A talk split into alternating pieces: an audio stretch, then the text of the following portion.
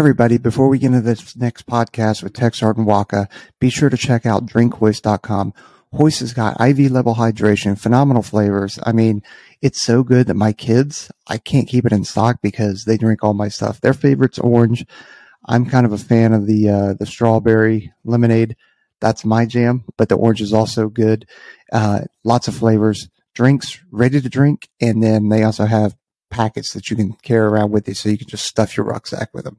So promo code for that is one's ready, get you a discount, drinkhoist.com. Check them out. And now on to the podcast. What's up, everybody? Back at it again in the One's Ready team room. We got the subject matter expert. You guys are always asking us recruiting questions. And what do we tell you? I'm not a recruiter. Well, guess what? We got a recruiter in your face. Sergeant Waka, what's up? Thanks for coming on the podcast. We're going to talk all things recruiting, DEP program, all the questions that you guys have. All right, cool. So I'm Sergeant uh, Waka. I am a special warfare recruiter. Just a little background about me. I came in 2010, uh, straight out of high school. Uh, I actually wanted to be a PJ at first, but I wouldn't have made it back then. I was 18 years old, and, and plus my eyesight's so bad I look like Bubbles from Trailer Park Boys. If you guys know who that is, do a little Google search. Um, Heck of a reference. Heck of yeah, a reference. No, I, I, look exactly like the guy. Um, so I, I, went in as a vehicle operator and my first duty station, Aviano Air, Air Base, Italy, and then uh, deployed out of there. Went to the uh, after that PCS to the SERE schoolhouse to you know be SERE transportation. Um, worked with the SERE guys for five years. Uh, deployed with uh, uh, SOCOM, and then that's how I actually got picked up for the special warfare recruiting back in 2019. So um, that that brings me here to Green Bay, Wisconsin. Fantastic. So you're a cheesehead up there. Sorry about your luck this year with Aaron Rodgers, and uh, it, I guess it is what it is. So you had some touch points in SOCOM and in special operations before, and you kind of just alluded to it that that's how you found yourself going into AFSPEC war. What was that? What was that transition like for you? Like when, first of all, when did you decide to do the recruiting gig at all? Because you have to be a normal recruiter before you're supposed to be an AFSPEC war recruiter. So right. when did you decide that you wanted to do that special duty of being a recruiter?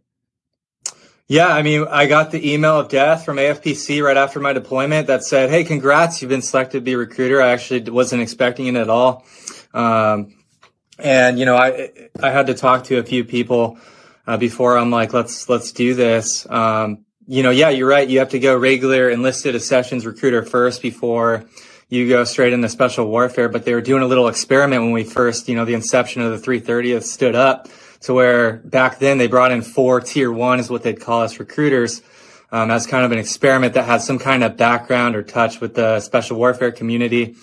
And um, they didn't even know. I one of the questions on the application was, um, "Have you had a uh, SOCOM deployment or something, something strange. And I said yes. And then they found out I worked with the SERE schoolhouse and, you know, it was a done deal with Chief Vega. He, he hired me and, um, it, it, worked out. That's kind of how, that's kind of how it all got started. Man, that's awesome. And then and then you just we welcomed you into open arms in the AFSPEC war oh. in the 330th, and and now here you are. Yeah, absolutely. Um, this has been such an amazing community to work for. Uh, not going to lie, I mean, driving circles in a bus for hours on end is is uh, it gets old sometimes. So it's nice to change of pace. There's only so much you can hear seats taken as as uh, as the people are going through SV80, the SERE schoolhouse, you, you know, it just gets, uh, you just need a change of pace and this is a little bit different. For sure. And that, that brings up a great point. We talk about it all the time is, you know, the, the AFSPEC war career fields, right? Uh, and we're going to talk, you already hit it, but, you know, we're going to talk SERE and EOD in this episode too. But, you know, PJ, TACP, combat control, um, SR, you know, those four career fields are the ones that we focus on. But all AFSCs really benefit from being inside of that SOCOM bubble and inside of that ST bubble. You can get a lot of knowledge. You know, we we shy away from saying things like just on this podcast because everybody supports the mission. You're not just Intel. You're not just a vehicle driver in our organization. We don't say that to demean anybody. What we say is those AFSCs support the mission. You actually support the warfighting function. So you may be just a vehicle guy, but you're driving people to go do the nation's hardest work. Like that's an important thing. And you, you get a lot of job satisfaction out of that. It's a way for maybe, maybe AFSPEC war isn't right for you, But I'll tell you what, if you can get in the Air Force and you can vector yourself towards one of those ST functions, you'll find that your job satisfaction goes through the roof. Yeah, I mean, they say profession of arms. We need our finance guys. We need our mechanics. We need those guys. Um, and I mean, iron sharpens iron. Another person sharpens another. And that's exactly what being into the community, you guys have opened yourselves with open arms to us, with the 330th, the regular guys trying to, to support the hardest mission in AFRS. Um, and it's been nothing but obviously ups and downs, but I mean, at least we're projecting up for the most part. Um, I've done things in my life that I never thought I, I was capable of. And that's just because of the community with, with the way you guys think.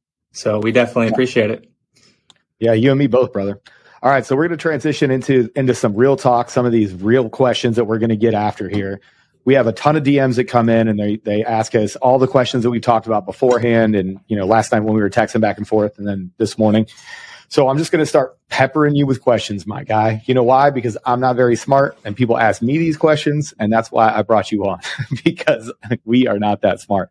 So we're going to start off number 1 from right out the gate we have a recruit. They're going to try to get a hold of you, right? So how long should it take for that kind of initial back and forth?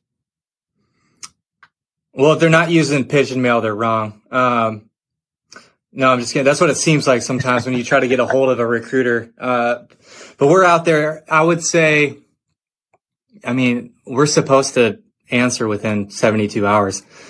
So it, you know, if a recruiter's not answering immediately, you know, maybe, maybe they're on leave, maybe they're busy. There's a lot of variables that come into place with that, but, but you should be, um, being communicated back with 72 hours, I would say. Right. And we're, uh, we're big fans of people doing their own work and being grown up problem solvers. So when a candidate does contact you, how can you tell the difference between a candidate that's serious about doing this and somebody that's just sort of testing the water? Yeah. I mean, I love talking to people who are testing the water, but it, you know, it's a lot to do with their confidence and their, and their, honestly, their job knowledge. Some, some of these guys, it seems like that, you know, and, and gals know more than you do as a recruiter. I mean, it's, it's an ever changing of information. So I would just, yeah, I would just go with that. Yeah. Right. So they're going to hit up afspecwar.com. That's the, the clearinghouse for everything that they need. You can find a recruiter on there. You can find your IFT packet on there. You can find a million different pieces of information. So they're gonna they're gonna do their due diligence and they're gonna hit you up. And then you guys had that initial talk. You're gonna get back to them within 72 hours, and then from there, they're gonna start really making steps towards what it is that they have to do uh, to get in. So how does that actually work for entry into the delayed entry program? So um, we're doing something a little bit different. So just just expect unless your prior service, prior service will only work with special warfare recruiters. If you are you know a civilian that's never served in the military, this is this is new information. I think. Um, unless there's a special situation because we have these large zones of special warfare recruiters where we're possibly covering uh, up to two states. You know, for instance, I sure. cover three fourths of Wisconsin and upper Michigan. So it's hard to meet a candidate that's three hours away when it's, it makes more logistical sense to have them meet with a local enlisted accessions recruiter. So no matter what, if you're a civilian, you will work with two recruiters unless, like I said, case by case basis. Um, and that starts with airforce.com, obviously you got to almost dig to find us where it says special warfare, you know, find a recruiter, and then it will mm-hmm. have like a little tab at the bottom, special warfare. My advice is get in contact with that special warfare recruiter immediately. Um, have them send you a pre-accessions, uh, liability form. So basically get a sports physical done, have it signed by uh, some kind of medical doctor, and then get yourself to an, a development IFT session as soon as you can. Uh, just because we don't know how far off you are and we want to get you uh, working out as soon as possible with the team, get you embedded with everybody, get to know everybody. Because other, otherwise, naturally, what happens is you guys drag your feet. Um, you don't even know if you're going to be qualified for the Air Force. But this is this is my advice um, because you will be working with an enlisted accessions recruiter who will do all that paperwork process. And um, if you're not working out and you're not obsessed with all physical, you know, your IFT, your physical requirements, then it, you know, if you're not, if you're way off the margin, you know, it is possible you could be, you're just not ready and you could be shipped out in less than a session. So it's important immediately to get in contact with a special warfare recruiter, even if you're not through MEPS. Outstanding, right? So get a hold of that recruiter, get yourself to a development session because what's that, that's going to give you data points, right? You're going to be able to put eyes on somebody and say, "Hey, you were close, you're not close. Here's where you need to work." And then we are big fans of training specifically and then making sure that every single second of your time is efficient and it gets you towards your goal. Unless you get to those development sessions, unless somebody can, a subject matter expert can put eyes on you, and actually get you to what you need to be and, and get you that information, you're going to have no idea. And, you know, there's a very real possibility that you could be wasting your time getting ready to go do this thing. So, man, fantastic. I do want to take a little tangent just because we, you know, we kind of already hit on it. So they're in the development program. And the question that we get all the time is, I want to wait until I'm ready. And I don't know when that, that period is. So we've gone back and forth with some recruiters on, um, a lot of different things. Uh, you know, one of them being, hey, I want to wait until I'm absolutely smashing the IFT and grad standards. All right, technical difficulty fixed. I would just like to put this out there since I'm always the one that screws it up. It was not me this time. So keep keep my name out of your mouth in the comment section. I didn't do it. So Walker, right back to it, man. So, you know, we were talking about people in the DEP program and we sort of got off on a little bit of tangent i want to do it chronologically throughout this episode of you know the, the entire journey uh, as far as recruiting goes but we get this question a lot and it's when am i ready to ship there's there's sort of you know we've we've looked at this a whole bunch of times. We talked about it in our ift oft cft episode. We talk about it in the day-to-day episode. So go check those out. We'll throw the the episodes up in a, in a card so you can go check it. It's going to be up here. I hope it's that way on youtube. I don't know if it is. Um, the bottom line here is that there's there's a couple schools of thought and each recruiter is different and each candidate is different. Our advice to the candidates is when you can smash that IFT, when you can do and we, we talked about what numbers we thought were appropriate, but when you can go into a situation cold, if somebody were to walk into your office and just be like, go take an IFT right now, if you can pass that with good numbers at any given time, we're like, you're ready. Some candidates they almost wait. And we we joke that they're the king of the development program, right? Like they're the strongest candidate in the development program, and they're still not making the call to go because they feel like they're not ready. There are a lot of people out there that are like, listen, the IFT bare minimums. If you're making the bare minimums, that's a pass. That means that you're ready to go in, right? And th- those are kind of like the two extremes. What is what what is your opinion on that? And when do you think candidates are quote ready to ship? Yeah, that's a fantastic question, Aaron. Um, you know, it's it's said if a candidate has strong pull ups and a runtime, that they have higher chances of success. Um, a lot and a lot of candidate and, and you think like, okay, well, you know, maybe I need a faster swim time or whatever the case. I think some some candidates get too caught up in the weeds about IFT. You know, that's just the easiest part of the journey, of course. Um, and I would say specifically for me, spending two to three months in the de- in development, you know, no longer than that. Like that's my goal to ship you out. We we measure candidates. I don't know if this is well known off of a uh, risk matrix essentially. So a low risk ca- candidate, a moderate risk candidate, and a high risk candidate, and it's and it's all like calculated off of run times and things like that. Um, how many IFTs slash development sessions they've been to, because because we have candidates. Um, that are there doing the bare minimums and they're like, just get me out of here. And it's like, okay, but are you going to really be successful? So, um, perfect right. example is like, for one, you have to be obsessed and and I don't know if it comes down to genetics sometimes. You know, I don't think it takes longer than three months to be able to crush the IFT. If you if you are following a good plan, you have a developer that's giving you literally A, B, and C. This is what you need to do. This is what you need to eat. T3I, you know, they give you nutrition advice, things like that. We have a scout team. Um, we have uh, one's ready, which I, I refer you know, every, like every candidate to you guys, they already know who you are. If, not, you know, they will. And there's a plethora of information to where it's like, at, you know, why, why wait? Sometimes it prolongs the process. So, so you're going to have this guy on the podcast here, uh, you know, today or, or, or so, but he, he, if he watches this, he's going to hate me for saying this because we use him for an example all the time. so we had a, we had nice. a dude get selected for SR in ANS. He just graduated combat dive school. When he first took his IFT, he did four or five pull-ups, struggled with the upper body strength, and I don't even think he passed the run. And super, super low numbers for the most part. He ended up shipping doing bare minimum eight pull-ups so he maybe he's an anomaly or an outlier as far as making it, but that gives Canada that should give you guys confidence that don't get so stuck in the weeds of man, I gotta I gotta get a 930 mile and a half to ship. Like we trust in our cadre to mold you guys into what we want you to be when you get down after basic training, you get to SWCS. Like they're going to mold you. And I think the biggest obstacle that gets you guys that you don't even think about is homesickness. yeah Yeah, and that man, what what a what a great point to bring up. Um, it, we we've said it a million times. It, it, bears repeating, and we'll say it again. You know, um, but the course is meant to build you up. Basic training is meant to build you up from from a ground level airman, and then we're going to send you to SWIC.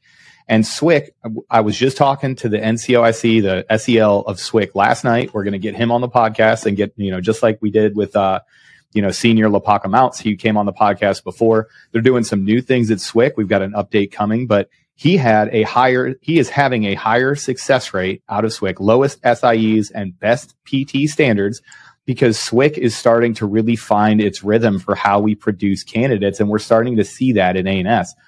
So all of the structures are there to help you succeed. So when we talk about when am I ready to ship, remember you are not expected to go perform. There's a reason why the PT test isn't on day one. There's a reason why you don't graduate on day one. You don't just go down to Joint Base San Antonio and immediately go into the final exercise of ANS. It's months long of further development. So you have to keep that into your calculus when you're thinking about where, you know, when can I go and when am I ready to ship?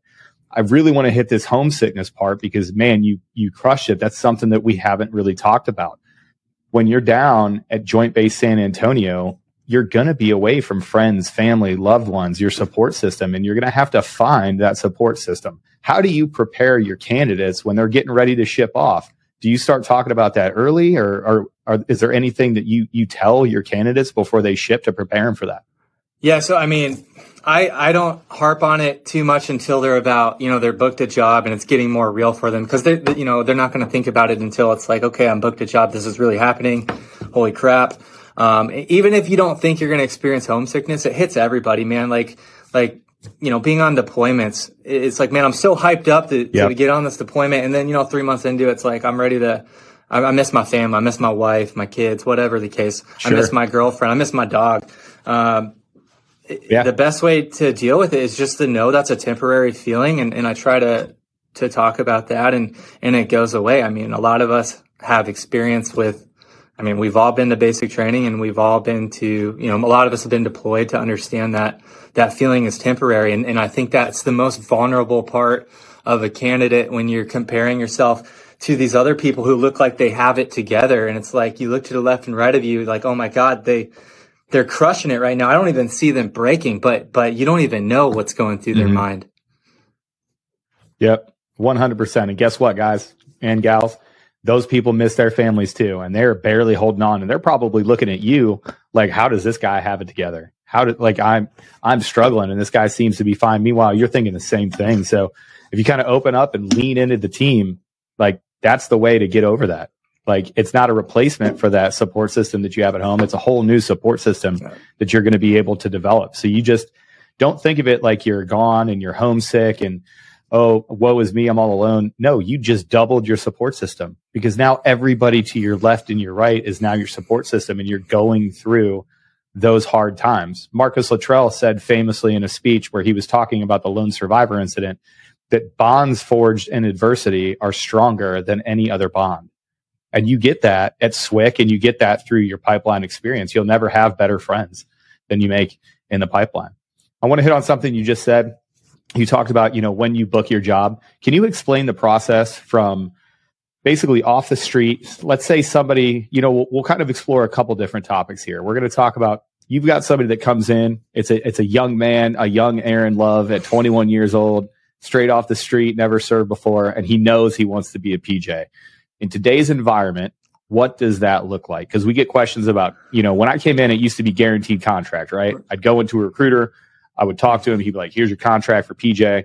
Go for it. Can you tell us what that process looks like now in SWOV? Right. Okay. Yeah. Um, it's it's complicated. You know, a lot's changed since I think Sergeant Spring went on with you guys a long time ago.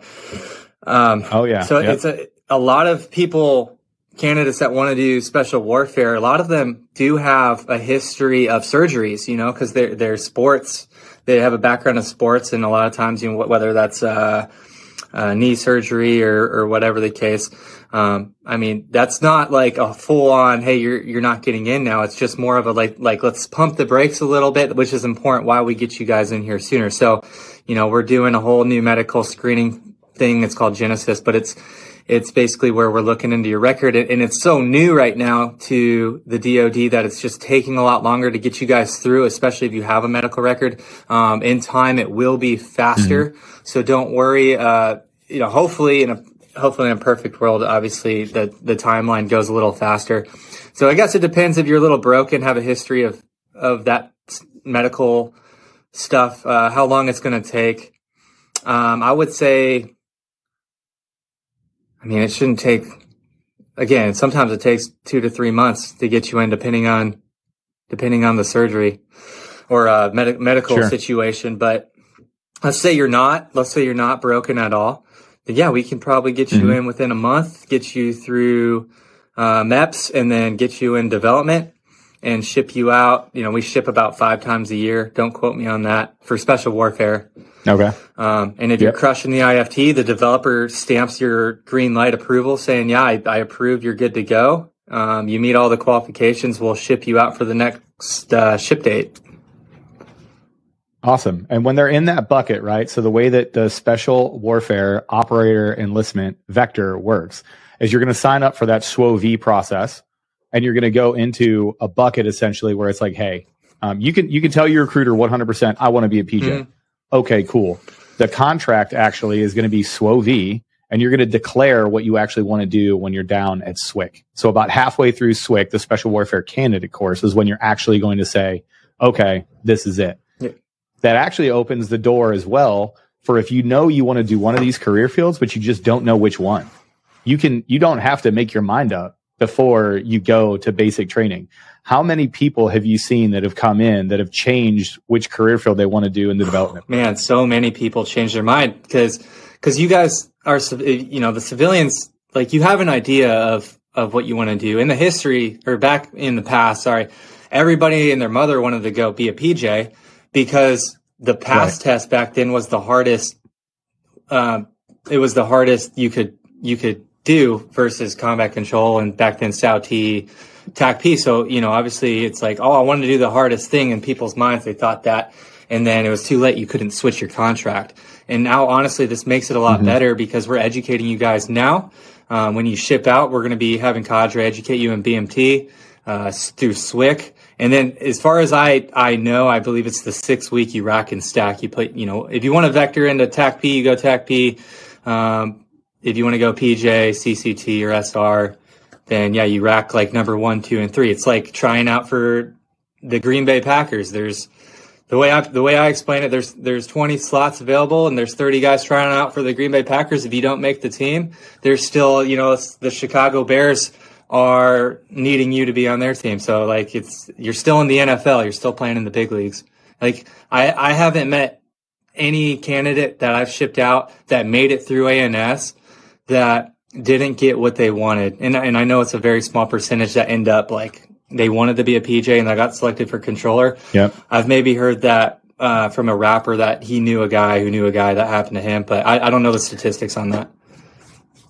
It just doesn't happen. It's statistically like I, I won't say it doesn't right. happen, but statistically, it's not even worth right. like the amount of questions that we get on it. Just dumbfounds yeah. me.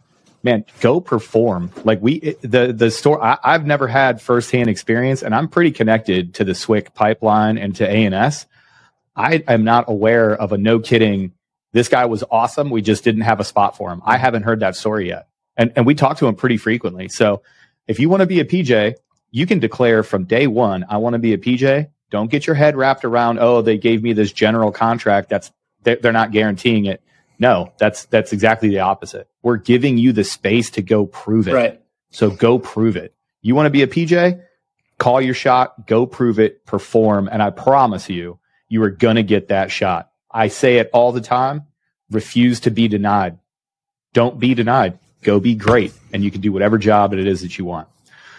Let's talk a little bit about the development program. I love the DEP program um, and the Dev program. I think it's awesome. T3i does a great job. We're actually in. We're getting a T3i developer on. I've attended development session before. I have nothing but good things to say about that. What's your experience with the development program? Well, uh, absolutely inspiring to, to get to work with, you know, one of you guys hands on.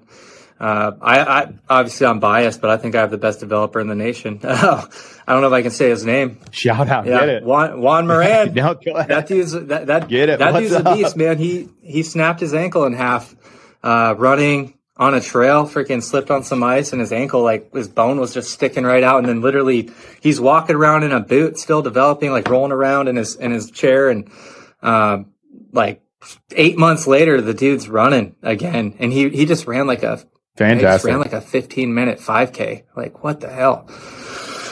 Bro, guy's faster than I am. He's got a he's got a serious injury. Guy's faster yeah, than I am. Yeah, and he's he's not a spring chicken either. But um, it's such an amazing program to have the development. So I've had guys from like the Warrior program come to the Air Force development, the Warrior programs like the Navy, you know, going in uh, as a SEAL or, or whatever.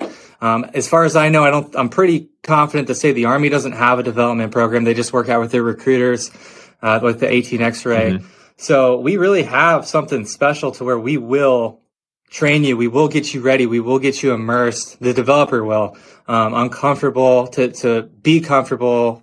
You know, just just learn to be uncomfortable essentially and uh, prepare you as much as possible. So we've had guys from the Warrior pro- program say like, wow, you know, we don't do nearly as much as you do. We're a lot more stricter on the form, things like that. I'm not going to speak for mm-hmm. every Warrior program out there, but um, yeah, I've had nothing but good things from feedback with us.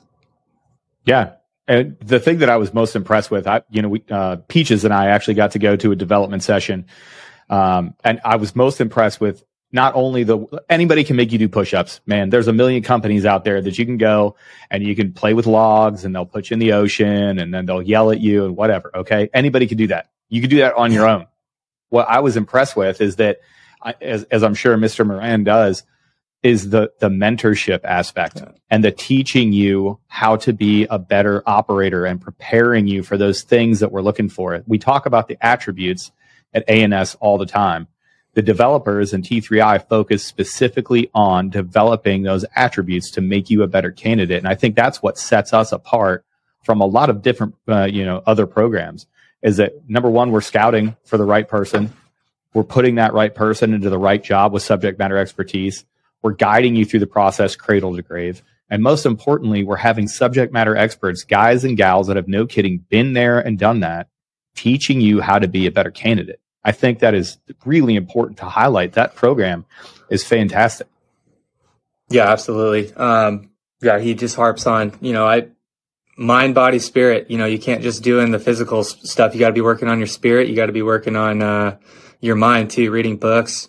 Uh, we, in Wisconsin, I mean, Zachary Reiner shipped out of Wisconsin. So, so not everybody operator comes out of Texas and, and Florida, but, you know, just just like being able to yeah te- texas florida ohio baby that's it. Let's go. Yeah just having that experience and, and just being able to relate from having a developer from that certain area that you know you're growing up in also is huge. Yeah absolutely. Let's talk about some hard go no goes we always stay away from the medical stuff because i am not a medical provider. People ask us really first of all to everybody that dms us we love y'all and it's it's nice that you trust us. When you when you send me a huge paragraph full of like your entire medical history and then ask me a question, there's a thing called HIPAA. You're violating your own HIPAA, dog. Like I do not need to know about all of your medical things, and we never weigh in on them because they're always it's so, it, it fluctuates so hard. We talked. You kind of alluded to it earlier. We talked about eyesight. Can you can you talk about some things like what are your top three or four things that are just like hey, sorry, if you have this, if it's in your medical record, this is a pretty hard no go. Yeah, uh, like you said, it's hard to say being a doctor, but for sure, um, mm-hmm. unfortunately, I know people who experience some sort of trauma earlier in life, and you know, go into a doctor that diagnosed you with like major depression or mm-hmm. you know suicidal tendencies or thoughts, anything like with a hit, if it's marked a history of emotional instability, like sometimes I know those people make the best, like person of perseverance and overcoming obstacles. But the, the problem is it's, it's, as of now, it's a hard no go unless, um, you know, like your parents go through a divorce and you're a kid and, and you went to a psychologist or a counselor and, and they're like, yeah, you're, you're depressed. Um, when you're like, you know, younger or whatever. And, and right. the doctor up at whatever state you're in approves it. The CMO is what we call it. And they're like, yeah, that's not really a major depression. Or if you're, you know, and it doesn't go to the Surgeon General up in Texas, you, you should be good to go. But uh, that's, it's a complicated thing to get into with, with that stuff. It's usually a hard no go. As of now, I don't really foresee mm-hmm. that changing. Um, eyesight's not really too much of an issue, only if you're like, your correctable is is like 20 your correctable is anything not 2020 that's a that's a hard no-go. Right. Okay. In hearing. So and basically what that means yeah what that means everybody is so your vision can be terrible. However if there's some way to correct your vision like with contacts or glasses or whatever if it's correctable to 2020 then you're fine so your vision can be 2100, 20 whatever. As long as you can have a way to be, have it corrected and that's in your medical records, then you're good. The problem is, is if your vision isn't correctable to that, right? So now we're talking about before you get in, you may have to go get LASIK or PRK if that's something that you want to do beforehand and then that's going to delay your process a little bit more. So that's what he's talking about there. Yeah, just to give you the right. So yeah, sorry, Aaron. Uh, I'll just give go, him the exact numbers no, real quick because that is a that is a question that I know circulates through Reddit and forums. People try to find the right answer, and and it's almost like we tell you you're good to ship, and and candidates still don't believe us sometimes. Like, no, I think I I need I failed depth perception at MEPS. Uh, I'm I can't be qualified. It's like no, no, you're good to go, man. But but um, we change the standards all the time and things like that. If you can, I mean, just think about it. If you're really that worried about it, you can see an eye doctor and, and they'll more than likely tell you you're, you have depth perception. If you, like, if you played sports and you can catch a baseball, like, you more than likely have depth perception. A lot of times they're rushed through MEPS and, you know, they use an older system and whatnot. But, uh, 21,000 is the new standard for uncorrected. You can ship out for a special warfare contract and 2020 correctable. 21,000. Mm-hmm. That is that is blind at 21,000. That's me. Um, the depth perception thing is, yeah, nice. The depth perception thing too. Uh, here, here's a fun fact about, uh, the man, Aaron Love. I've never passed the depth perception test one time in the Air Force. I had to go to a doctor and I had to go when I was cross training back in. So first of all, I went to indoc just fine.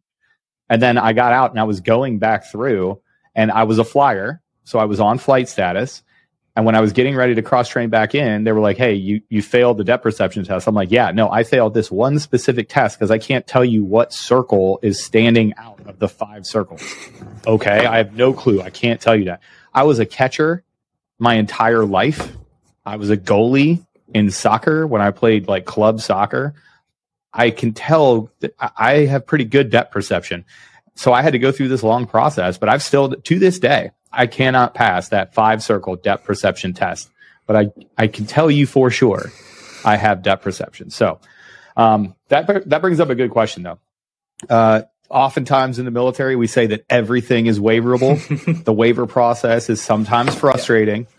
Is, is everything waiverable? Ah, uh, sure, I guess, but not not for not, not, for special warfare you know what i mean like like yeah if you have major depression Perfect and you can't right. and, and, you can't go special warfare, but you can go regular Air Force, um, and then maybe right. try to re cross train in four years if they open the door for you to cross train and do that. That's everything's waiverable, I guess. You know, like an example would be, I guess, if you were a, a party bender, you know, did some did some coke or something and, and got arrested for it it's going to be a long shot, man. But right. But sure. uh, right, if you make those bad decisions, it's going to be a long. I mean, shot. it's up to the commander to approve that waiver. D- depending on your character, you better have a good resume. You know what I mean? To to like make him comfortable that yeah, I'm going to let you come into the Air Force, and you better not make me look bad. Essentially, you know.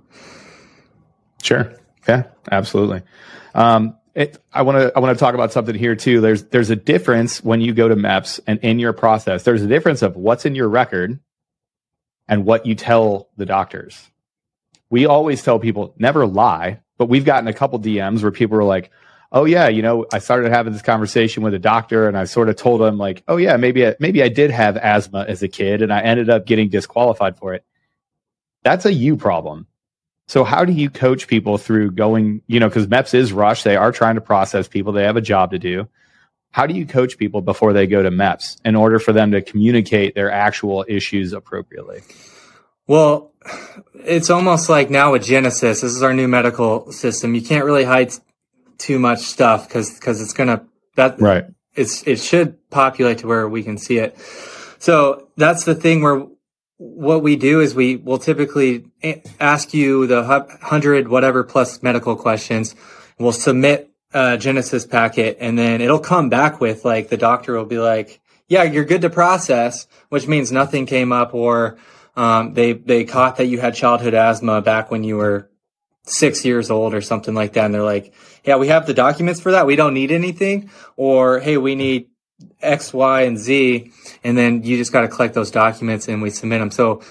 Uh, have a hard discussion with your recruiter if you're concerned about anything. But if you like got diagnosed from YouTube, watching so many videos that's that you think you have anxiety that's actually normal like right. you get nervous with public speaking oh my god right. I, have, I have major anxiety or pu- i can't go out in public um, you're self-diagnosing yourself man there's no need to to say that to a recruiter you know it's not on a on a doctor's record that's the issue we have is when you guys self-diagnose yourself or if your mom's like telling you you have add your whole life and it was never written diagnosed by a doctor it's like well you don't have med you're medically cleared. You don't have ADD. That's just something you've been told. So awesome. Awesome input, man. Thanks. I appreciate that. So as we're kind of walking down this thing, so they found a recruiter. They didn't uh, they didn't ping you too much, and they didn't have expectations for how fast you're supposed to get back to them. They knew what job they wanted to do, and they they engage in the process. They hit their development sessions like they're supposed to, not doing the bare minimum and really doing the work that T3I works them through. We got to MEPS, we got cleared there your candidate is now ready to go to basic. How do you prepare them for that initial move to basic training? We ship, you know, I think five times a year is right. I think there's five ship dates. I'll, I'll say that out loud. You don't have to hit me up. I'm sure I'll hear about it in the comments if I'm wrong anyway. Right. Um, what, what does that preparation look like when you're getting ready? No kidding. We're more a month out. We're a couple weeks out. Yeah. So a lot of these guys and gals get, um, honor grad and things like that. So now it's like, all right, let's take the focus. Let's take a step back from special warfare for a second. Um, well, obviously still like working out and whatnot, but let's focus on basic sure. training because that's, that's literally what's coming up. So we gotta.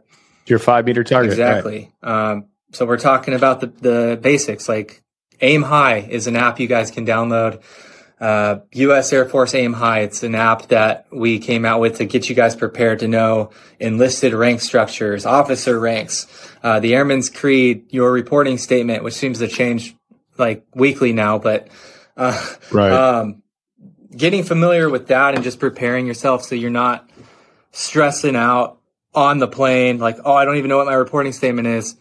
You know, just taking a step back and, and calming down for a second so you can breathe because the last thing you guys want is to be in basic training and now you're in a new environment where somebody's screaming at you in your face and you're too stressed out to think straight. Um, so we want to prepare you and, and start looking at the basic training stuff from like the Aim High app. Yeah, that's perfect. I'm so glad that you came out with an app and we get not frustrated, but we answer the same question where people are like, you know, they're so hyper focused on ANS and they're so hyper focused on the pipeline. And this is something we always tell people like, hey, you got to go to basic training. You got to learn how to be in the Air Force first. If you're like, oh, BMT is going to be a is a cinch, BMT is just going to be a, a, you know a, a, a way for me to get out of shape, which also isn't true. yeah. we always tell people like, hey, you, you need to refocus here a little bit. Like you're expected to do really well at basic training. Um, you know, it, it's a, a joke from, you know, sports, but if you're thinking about the championship, you, you still got to play in the semifinals first. You got to win that semifinal game before you go to the championship. And, and basic training is really that first opportunity for you to really put out and really show that you're a, a, good candidate. And people that skip over that basic training, at, you know, that basic training time because they're like, oh, I don't care, I just want to get to Swift. You can you can derail your pipeline at basic training. You can derail your pipeline at step one if you don't download that Air Force app. Um, and say the app again. We'll, we'll make sure to get it out in the in the comments. Yeah, it's the it's the Air Force Aim High app, or you can also download. I think it's called the DEP app, the Delayed Entry Program app. But the Aim High app's the most up to date one. Um, and can awesome. I can I piggyback on something that you said about basic training and and that's another rumor I think that goes around that you're going to lose fitness and basic training. Um, so you know I'm a perfect example of that. I'm, I'm a regular guy. I'm not a special warfare airman by any means, but I shipped out and my first PT test in basic training was like a 1236 and I graduated running like a 935 or 4 or something. So you know, if you're worried about like, oh, I'm going to lose everything I got, uh, basic training soft. I mean, don't like, you don't need to worry about that. And that's what SWC's in place for anyway, to get you guys back what you did lose. Amen. Amen. So this one's, you know, specifically for you, my friend, because I, I think that this is a, I, I think this is a good thing. And I want to hear what your, what your optic is when, when those young airmen, when those men and women that you've spent, you know, sometimes up to a year coaching, guiding, mentoring, walking them through that process. When they raise that right hand and they sign that that those papers, how how does that make you feel? Um, no, I love it. It's this is the best job I've ever had. I'll say it again. Um, but the most proud moments I have is when the candidates reach out and you know they thank you for all the help and guidance and and like like so many people I talk to, a lot of recruiters are like, it's not our jobs to convince these these guys and gals that do special warfare. Um, you're right, but there's a, there's a mistake with that mindset is they don't know they're not educated fully on what it is. And I've I've talked to countless mm-hmm. candidates that that were successful that are combat controllers right now. Um, as a perfect example that didn't know anything about combat control, and I talked to them about it, and I changed what their plan originally was, and and you know they thanked me for telling them about it, um, it's my job to educate and at least, you know, get, get you guys in there. And, and then when you come back home for RAP, it's Recruiters Assistance Program. You guys worked for me for 12 days. Um, that's absolutely a proud moment that keeps me, keeps me going in this job. Man, that is that is so awesome to hear, and and I actually had rap written down in the notes that I made for this because I wanted to talk yeah. about it. A lot of people don't understand, but rap is essentially free leave that you get to take after your pipeline you get to go home and you work for the recruiter. Really, what you're doing is you just get to talk about your AFSC, and it's open to everybody, not just AFSPEC War. So you get to go back to your home station. You get to see your family. You get to show up in a uniform looking just real good. No big deal. But if you got that beret on, whether it's, uh, you know, it doesn't matter what color beret, but you blouse them boots up, what you're going to get a beer or two bought for you. But it's a great program. You get to work for 12 days for your recruiter and you get to do it as an airman and you get to come back essentially and take a victory lap and say hey this afsc no matter what it is is awesome. Here's my experience. And then you get to talk to people that were in your shoes or you know you were in their shoes you know maybe a year or two years ago and you get to tell them exactly what's going on. And, and you get to be that's your first chance to be a mentor in the military. And that's one of the coolest things that you'll ever do in your military service is when you get to talk about the goodness of your afsc and I hope y'all hear it from Waka and from myself. You hear me say it a whole lot more, but you know, being a PJ is is one of the, the best things that's ever happened to me in my life. And even you, you can be anything that you want a special mission aviator, a vehicles guy, an intel person, whatever. That if you connect with it and you love your AFSC, engage. Go tell people, spread the good word about that. Or, you know, just like Waka started off this this whole thing he had a chance to touch that AFSPEC War enterprise in the SERE community. And he liked it so much, he wanted to spread the good word about some of these other AFSCs that people don't know a whole lot about. So use that RAP program. There's tons of programs like that out there. And your recruiter is the first one that can kind of help you figure out what that is. I do want to touch on SERE and EOD quickly because these are always moving goalposts. And it seems like for all the information that's out there, people ask us about SERE. We're like, I don't know. I have no idea what's going on um, with SERE and EOD. So can you kind of break down? So there's the four AFSCs in AFSPEC war. So combat control, TACP, special reconnaissance, and pararescue, and then the officer components as well. But when we're talking SERE and EOD, how does that process work? So, I mean, this is what's awesome about working with special warfare uh, recruiters is is you pretty much, if you qualify for it, you can pick and choose what you want to do. Uh, you can't do that with any other recruiter. It, it, you know, you can make a dream sheet. Like my number one might be special missions aviation. My number two is firefighter. There's no guarantee you're going to get that. You know, there's only so many allocated slots. If you're working with us and you do your work, you pass the IFT, like you're gonna you're gonna get one of the the six career fields. Sorry we'll say three special warfare uh, operator enlistment contract. Sure. But um, yeah, that's that's what the benefit is with working with us. But uh, just to harp and talk a little bit about EOD and SERE. So there has been some changes, just so you guys know. Uh, it, it, always fluctuates every year, so we don't know what next year looks like. But as of right now, for fiscal year 2023, which starts October 1st, uh, already started, um, the the uh, sign-on bonuses are twenty thousand dollars for SERE and EOD. So that is that was yo like American dollars, twenty thousand dollars. Yeah, yeah. I mean that's obviously do what get it. Not mad at it at yeah. all. Let's go, go. get you uh, a, a wife on Craigslist. go get your Mustang and, and your tattoo, right? Your Air Force tattoo. Get that.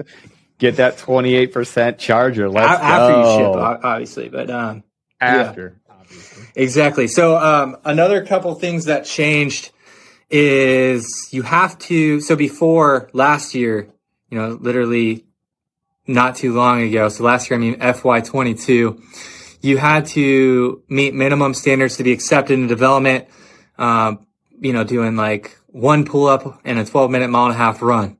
Now you have to pass completely. So you got to do three pull ups, a 11 minute mile and a half run to get accepted for EOD and to ship. For, for SERE, it's, um, SERE, 11 pull, it's a 11 minute run, eight pull ups, 48 sit ups, 40 push. So you have to pass for SERE too, um, to be able to get accepted into the development program. So that means if you're working with an enlisted accessions recruiter until you're fully working with a accepted into this program and getting ready to ship out, get a contract, you need to pass your IFT completely. Outside of special warfare, um, you still don't have to uh, pass the swim initially. Yeah. And okay, awesome.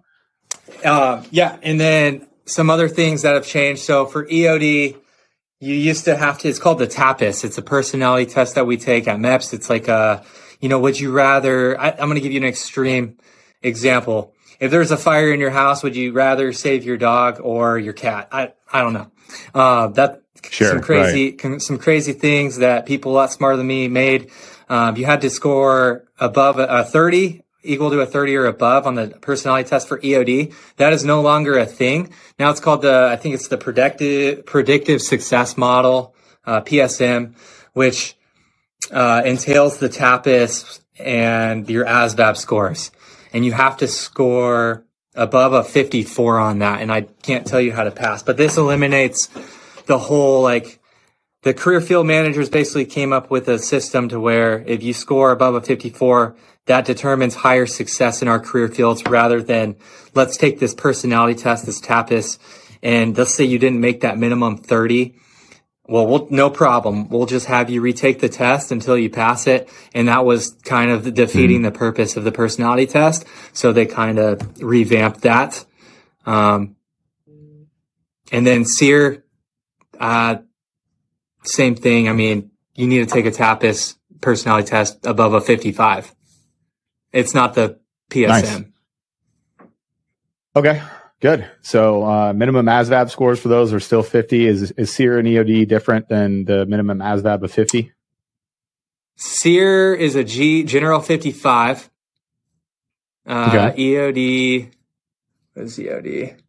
It's a, a mechanical 47 and uh, general 50. And that's not like, that's a 50th percentile, just so you guys, it's not like scoring a 50 or whatever, just to understand that. Right. Got it. And there's tons. We've talked about it before. We put reels out on, and it's on our page right now. There's tons of ways to study for the mm-hmm. ASVAB. So you can take a practice ASVAB, and if you're not up to the to the level, your recruiter will help you get there, like everything else. So there you go. All right, man. I'm going to ask you the question we always ask everybody. You have seen hundreds, maybe thousands of candidates that get in. You've seen what makes people successful. You've seen the pitfalls that people experience you you know how to guide them there. Like you know how to grant them access to this awesome thing that we have which is the air force and even even more awesome being an AFSPEC war what advice do you give to your candidates to be successful in the pipeline?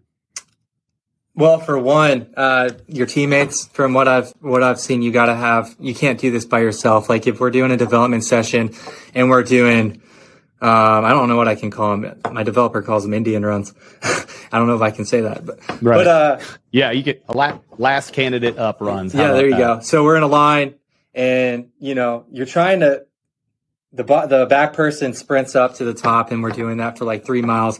So you know if you're the guy in the front that's freaking taking off and just trying to be there for yourself, just trying to you know it's good to push people, but you got to be there for your teammates too. You know you can't uh, piss off people. But what, the one thing that I I have told my candidates is everybody I've shipped out that has not made it, every single one of them, unless unless you had a is a disgruntled candidate who wants to not look in the mirror and own up to like, yeah, it was on me, or you know, obviously the small percentage chance that it, it was a a fluke that happened with maybe a medical uh, uh, flight physical or something up at basic, but um, is they regret when they quit and it's and it's just a it's just a moment of weakness and they're like man i quit. I can't do this.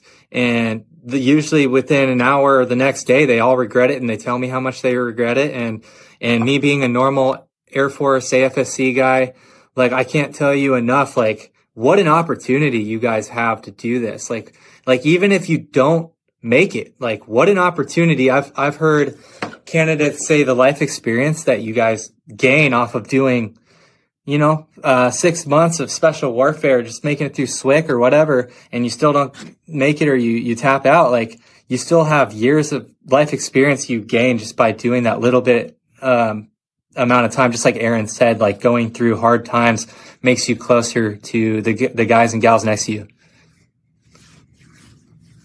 Man, fantastic. You crush it. As always, regret is hell.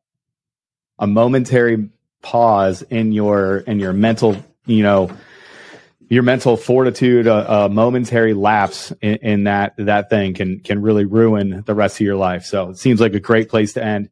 Hey sergeant waka is there a, is there an instagram account or how can people get a hold of you if they want to talk to you? Do you have a, uh, a normal page that you send them to? Yeah i mean my instagram i'm actually on my way out. I've been doing this almost four years now so i'm moving. But the my my successor sergeant marquardt he, you know, I'm still here for a little bit. If you guys want to reach out, I'll be able to communicate that way. It's uh, Air Force Special Warfare Wisconsin on Instagram, and um, yeah, airforce.com. You can find my my cell phone that way. Yep. And if you guys have any questions, as always, hit us up in the comments. Hit us up on onesready.com. We have a reading list. We have everything that you could possibly need from training, uh, you know, programs with our partners, the gear that you need, anything that you need. We are the clearinghouse and we can get you in touch with whoever. Sergeant Waka, thanks for coming on, man. I really appreciate your time. Thanks for giving us the knowledge that we need to help us get out there and really get after this thing that we're, we're trying to get after, which is Air Force Special Warfare. I appreciate everything that you do. And man, thanks again for coming yeah, on. Yeah, thank you, Aaron. I appreciate it. Absolutely. All right, everybody. Train hard. We'll see you next time.